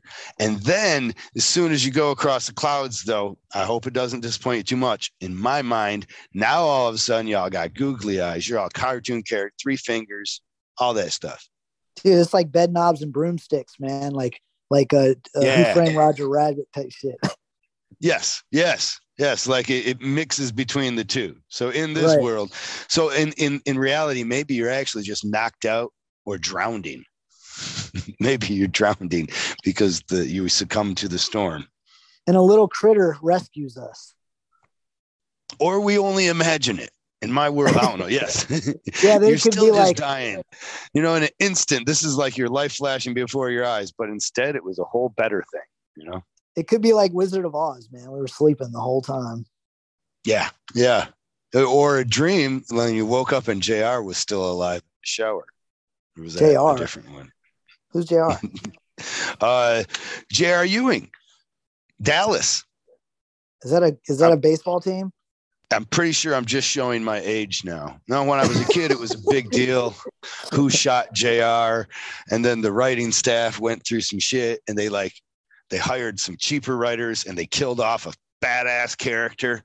And then they were like, oh my God, I can't believe you did that. All our fans are leaving. And so then they just brought him back the next season and he was taking a shower and it just turned out everything that happened the season before was a dream. Oh my God, how corny. It was a corny vehicle, but it was the only way to save the show for real because they had written it off of cliffs, you know? Is one That's of those crazy. agent moments where it was such a big show that then the actors start to get agents and they're like, nah, my character don't do that. My All character right. don't die. Yeah, it, and he doesn't. Yes, exactly. Too much creative control. So, but I'm way off topic. um, I, I, should let you get back at whatever creations for the day. Are you, you got drawing to do today, or are you just going home and sleeping? Are you going to play some Call of Duty? What's next? I don't know. Jason, do I have to draw today? Can I take the day off? Wow. Got to draw every day. All right. I guess I'm drawing today. It draws on the paper or it gets the hose again. how, how close to creating the, we're creating a whole fucking world. It, it's going to take time. And, and it, a lot of it's coming out of your fingers, if not all of it, right? Even though it's being generated, you still have to do the things to generate the generator, yeah. fill the generator. No, I mean I've been I've been drawing nonstop for the past six months. Um, I've got actually eight, uh, nine projects in the chamber ready to go. So we're just right now we're oh, just man. waiting for uh, the smart contract, which is essentially an artificial intelligence uh, kind of contract that uh, makes sure that everything that's supposed to happen is to, is going to happen. So we're just waiting for that to get uh, the green light, and as soon as that gets the green light, we'll be ready to roll, man. See that part's weird too. You you get a license from AI like Skytech or something. Like the Terminator yeah. is like, yes, you can have license. Yes. No, Carcass is not an acceptable planet. It does not portray robots in a positive light. Arnold Schwarzenegger makes sure that these NFTs get sold in the proper way. so, but it's it's it's a guarantee to the buyer. I'm guessing then the the contract that that you are saying this NFT will or the what this NFT will do, it will do, or is it a contract? Yeah, I guess uh, who is it for? Is it for the buyer? So yeah, for buyer for you, just like any contract, okay. except for this, this contract is held in by. Uh, well, I mean, Jason, can you explain this a little simpler for me? Sorry, if you ask this question one more time about the contract. But can you explain like the the? Con- I'm curious who the contract's for. It seems like it would be for the buyer to make sure that you guys perform up to your standard. But is this a contract to make sure the AI company performs up to their standard or? So, so is the smart contract? You can think of it, about it like a snippet of code which contains functions, and those functions will allow us to do certain things with the NFT. It is for the buyer, but it's also for the marketplace and also the seller.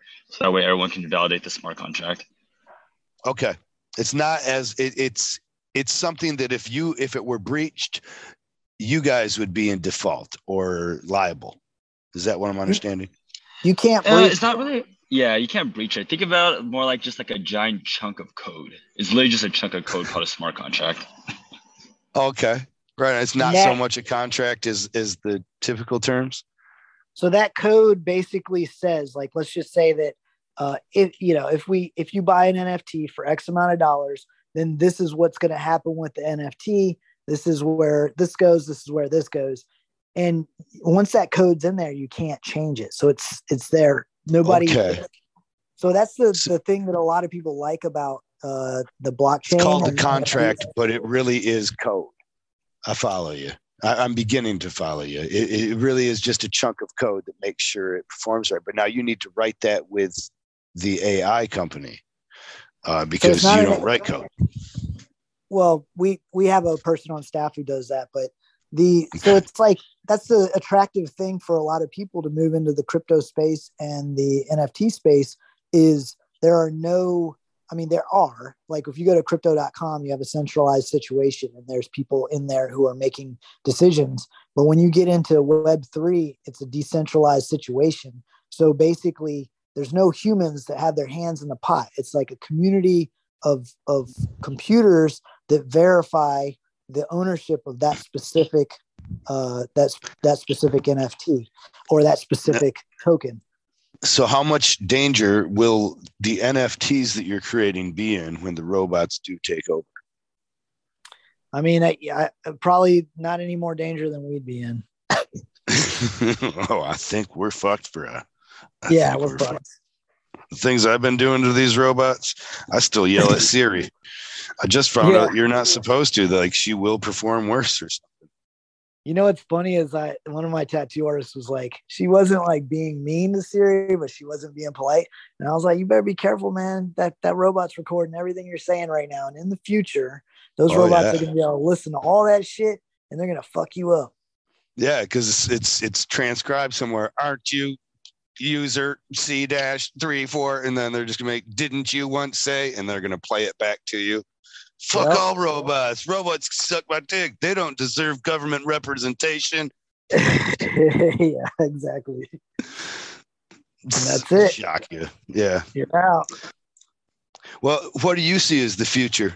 Uh, not not just. Uh, I mean, you, you see this. You didn't see this when you were a kid, right? This is Hell beyond no. your your. So, do you? You got to be excited as shit because you have a better understanding than me about this whole world, and you already see video games and stuff coming. But do you imagine, moreover, inside of society, the NFTs will become playing integral roles in day to day life? Oh yeah, for sure. I mean, and here's the thing: like when I I was in the same place you were when I first heard about NFTs, I didn't get any of it.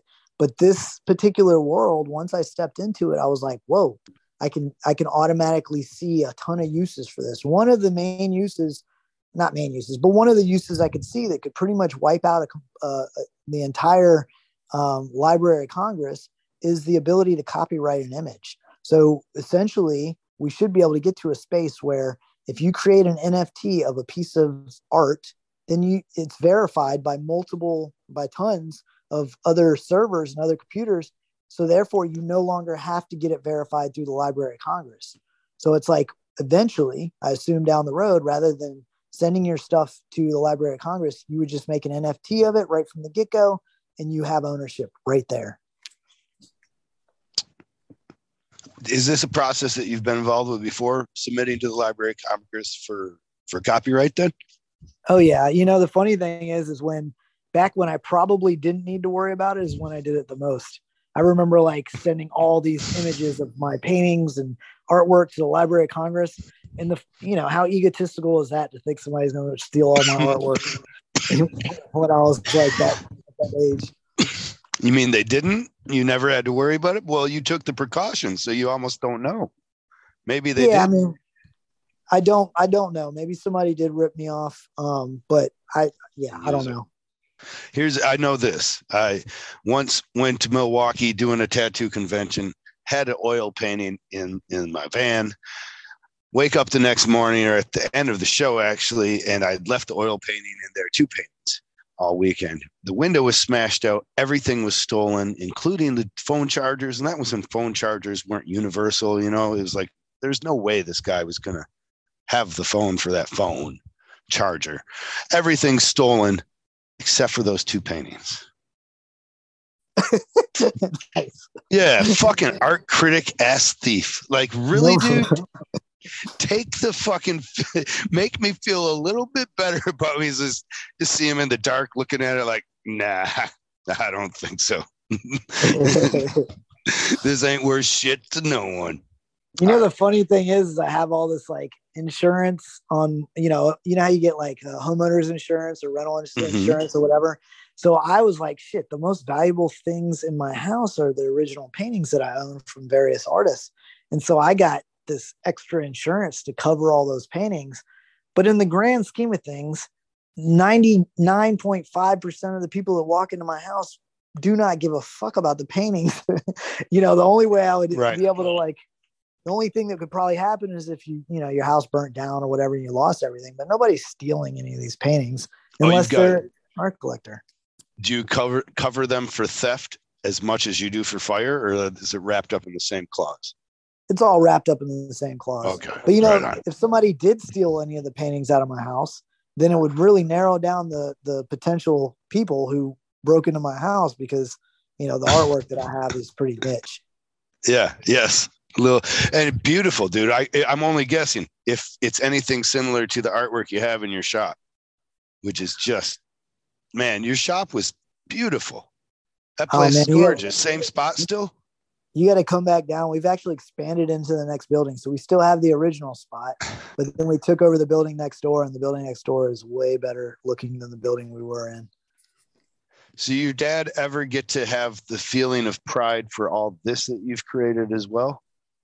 I'm sure he does. I mean, you know, back in the days uh, when we would, uh, when I'd go to Germany and visit him, and he would get all drunk, you know, he'd be in the Uh-huh. corner talking to his friends, bragging about me, and you know, Yeah. he never realized that I was listening and I could hear him because he was so drunk. But you know, my dad, my dad definitely is proud of me, and and you know, I always know, even with all the the tough love that he's given me, it's you know, he's he's always cared about me as a whole. So. Well, you know that that generation too, they weren't taught that they could show affection. You'll make him gay. Be real careful. Oh man, my dad used to joke about me being gay all the time. He'd be like, "Is there something you need to tell me?" But you know, the great thing about my family is I knew that if for whatever reason I was gay or I decided that I wanted to do something that was not the norm, my parents would always support me and always love me. So it was always weird to me when I find out that someone is gay and their parents have, you know, shunned them or something like that. I'm just like, wow, that's so crazy. I can't even imagine. It really that. doesn't make any sense, does it? No, it's crazy. I don't. My son is gay, and I applaud it so much because you know how much it gets me out of conversations where like you just sound like a homophobe, you know, because I'm a boomer, so of course I do. And I was like, oh yeah, am I a homophobe or is my son gay? Mic drop. yeah, it's crazy, But- man. It's like I, I um, yeah, I don't know. I, I I can't understand how you could create something and then be so opposed to what it wants to do. Hey Oh, guys, just just want to say uh, I got I got to head off. Jesse, I'm actually picking up the stickers right now in the small window. But uh, yo, it's been great chatting with you guys, and what a great conversation. Well, and also, thanks, Jesse, thanks for being a I part of it, you- man. I give you permission to give him a whitelist. I'll, I'll give you that permission. Okay, thank, Yes. thank you, Jason. You know, that's right, what this care, was guys. all about. I didn't give a fuck to have you on here talk about Ink Masters or NFTs. I've just been long playing this for the whitelist. Yeah, um, I know how you roll, man. I know how you roll. Now, what the fuck is a whitelist? oh yeah, so whitelist is is essentially like VIP access. So that means you're guaranteed the ability to get one of my NFTs. Oh, I'm excited. I am excited for that. Um, I want yeah. some. It's something I knew that I was going to be getting when I was talking to Lenatra, just one of his own, and uh, and then my one of my first questions because uh, I don't know. I see you guys almost intertwined in some way. Obviously, you are because yeah. his shit is on your world too. But sure. um, so immediately in my head, I'm thinking, what's Jesse doing? you know what I mean? And I didn't want to say it though either, because then that's kind of rude to Frank, you know, to be listening to, and he's excited right? He's excited to tell me about NFTs as being bigger than I might have imagined them to be. And right. but then it did come to the point where I was able, eh, where the conversation did talk about what you were doing too. So I, I knew we'd have you on the show for it. I imagine it would be nice to get Frank on too. Um, uh, the but you guys, are you at a table at least six hours a day or something right now, drawing? You know, I mean, I would say, yeah, I mean, the two of us definitely. Um, and, you know, and the great thing about Frank that I got to say is Frank is always very generous and very willing to share and all that stuff. And the great thing about us, even though we're working on two separate projects within the same uh, land, it's like people come into my Discord and they're talking about his project, and people go into his project and talk about my project, and we're kind of cross pollinating. So we're helping right. each other. And and it's such a and, and because the world is because the the amount of tattoo artists that are in the space is so small essentially everyone who's in my space is usually in his space. They're also in in uh, tattoo theory javi from tattoo theory space. They're in you know nick baxter's space. So they know about all of us because we're the only tattoo artists not saying the only ones there's definitely other ones out there but they're the only ones that i know within our ecosystem like the people that you would know and stuff like that right. who have NFTs going. So when you get in there, it's like, you know, I've got people hitting me up like Joey Hamilton hit me up the other day and he was like, Hey man, I'm trying to get in this space. And he saw that I was over there in Discord and we just started talking over there. And other people have come over there from different um, different genres of art that I've always looked up to or uh, don't really talk to that often, but I love them. And they just start talking to me because, you know, it's like going to a party where you don't know anybody, but a few people that you saw at this other party. And so it, it's just like a fun little new space. Are you drawing on your computer? And then yeah, you have Discord up to the side as you're drawing, and you can kind of you communicate the same times, or oh, I'm not doing that. No, I'm, I'm just drawing okay. on drawing on my iPad, and then I dip into Discord a little bit here and there. Um, but I just I don't have enough time to to be doing all of that stuff uh, and right. still running a tattoo shop and a tattoo convention and being a dad and all that stuff. It's it's very difficult. Oh, I forgot about your kid. You you just got the one kid, right? Yeah, uh, we had him right smack dab in the middle of the lockdown, uh, April of 2020. Uh, so he's almost two years old now, and and uh, yeah, he's awesome, man. Where are you guys at?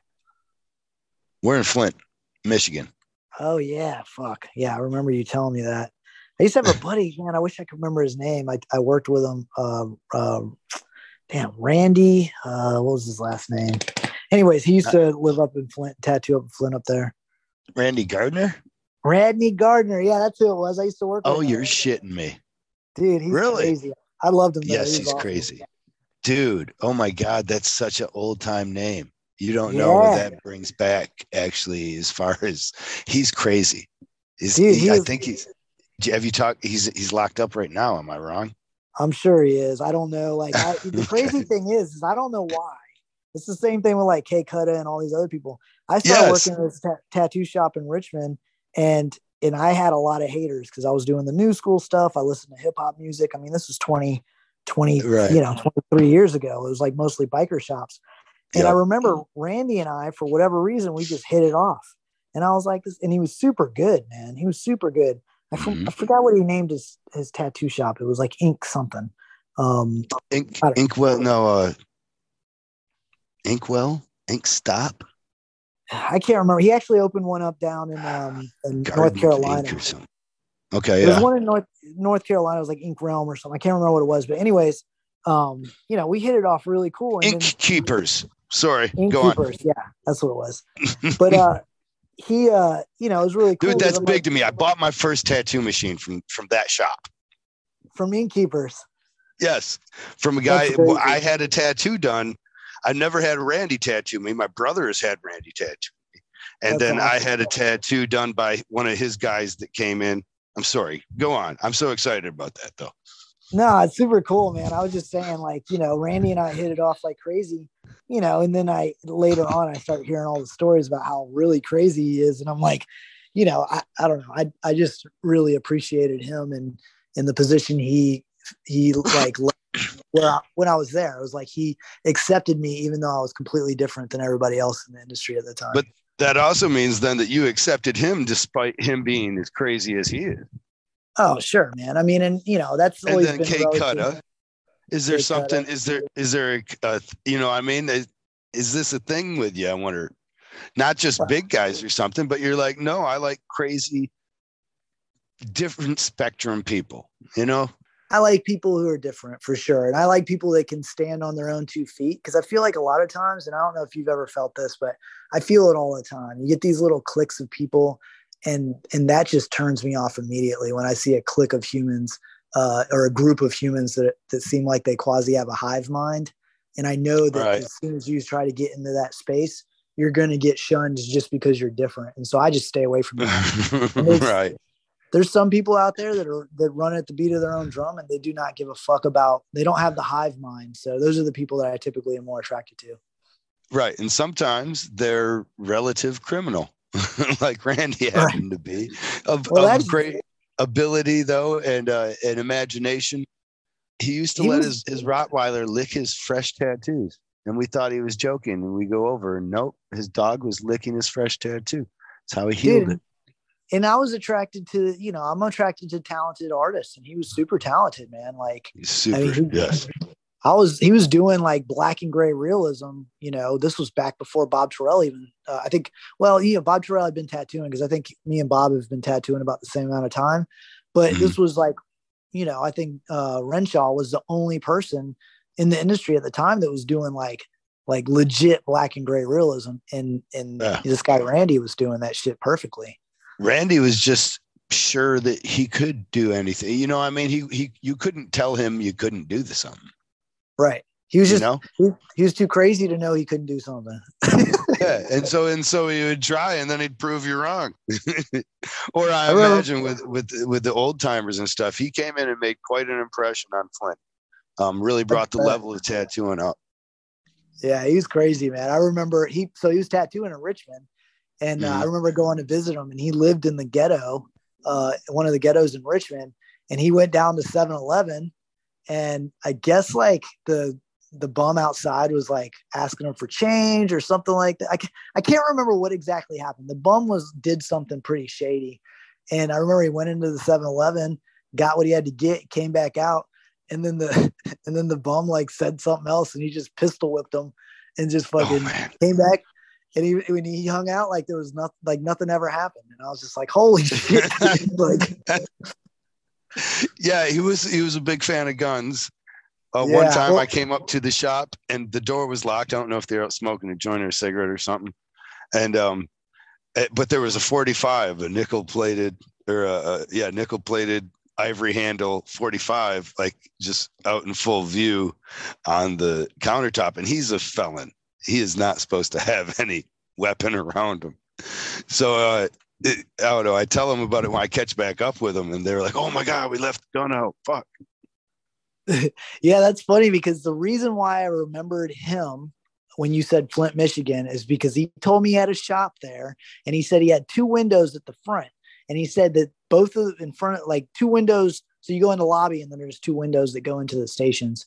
And he said that okay, both yeah. windows, right underneath the windows, he had two shotguns and he said I think he they were trying to rob him one time, and he just fucking him and his homie that were on the other side just pulled the shotguns out and fucking you know scared the dudes away. I wouldn't be surprised. I do know that they used to shoot at the hookers. I mean, not directly. yeah. But uh, the hookers, like there is Dort Highway, was a really rough ass spot. Still is to this day. But hookers did not go around the tattoo shop there. you could be sure of that. And that was strictly because they shot at them. That's crazy. Yeah, Randy like, was nuts, man. Five lane highway. and they're shooting at people. yeah, they were nuts. Anyways, moving on. Man, that's so cool though. I love that. That's so much of my history. I got yelled yeah. at by those guys uh, for uh, so and uh, and then they, they they sold me my first machine. They tattooed and they kind of accepted me in. You know, that's cool. It was uh, it was the first place I ever kind of started to feel at home, even outside of uh, anything. I think like tattoos well, that was a long time ago too. I mean, I had to been how long you mm-hmm. been tattooing? about 27 years. So I was yeah. uh, I was 18, 19 when I first started going around there.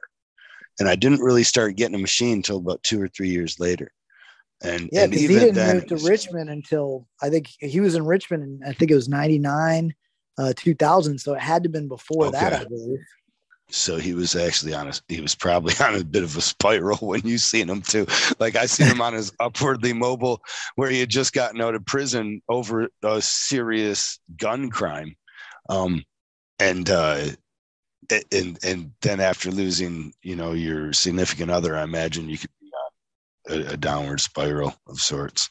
Yeah, wow. that's the last I heard. He opened up uh, Innkeepers again down in Wilmington, I think, North Carolina, and then I, I had heard that he got locked up around there um, that time. I don't know if it's the same one, but I'd love to see him again, man. He, I had a lot of fun hanging out with him.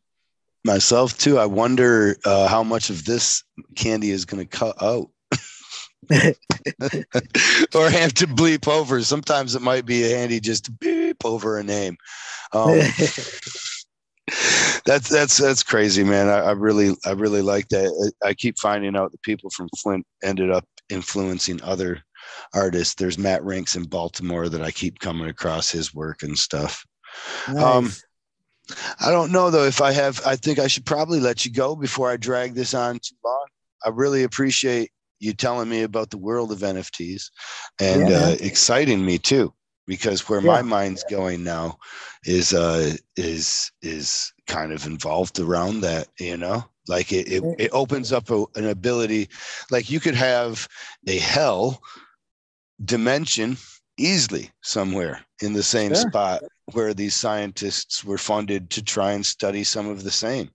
They're already doing all the tests. Why wouldn't they also do their otherworldly uh, portals there? So then you got people like Brandon Hera and stuff, you know, uh, toxic down there in Texas that can collaborate inside of Caracas, not Caracas, say it, say it. K- chaos.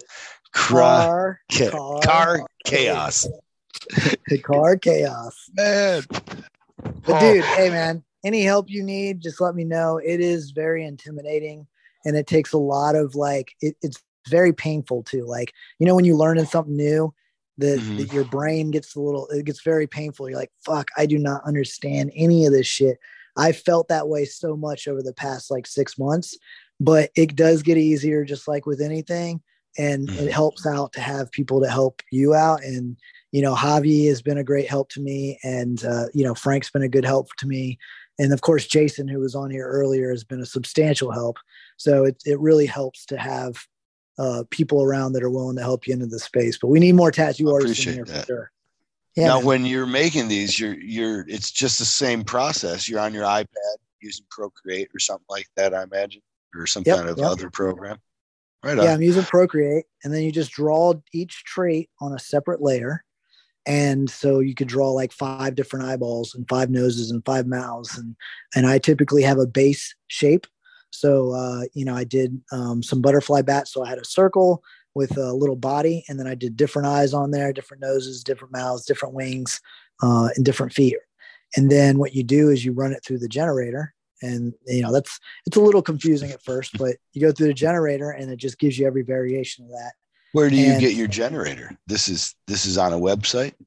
Yeah there's multiple places that you can get you can get it online. Uh, there's a place i think it's called nftgenerator.art or slash art or something like that. If you google an nft generator you can find it. Um, there's also okay. there's you know there's different programs that can do it for you too Uh, but once again, I, a lot of that stuff I leave up to Jason. I just focus on the artwork, the stories, the the you know world building. Um, you know, I play with like the I guess the the quasi tokenomics of it, where it's like if you get this, then you can get this, and if you trade in these, you can get those, and that type of stuff. Ranks, right on to kind of ranks. assign a value to some of those items, then too. Yeah, and and there's also the other thing I absolutely love. If you take the NFTs out of it, just remove the NFTs. Imagine if you could do this.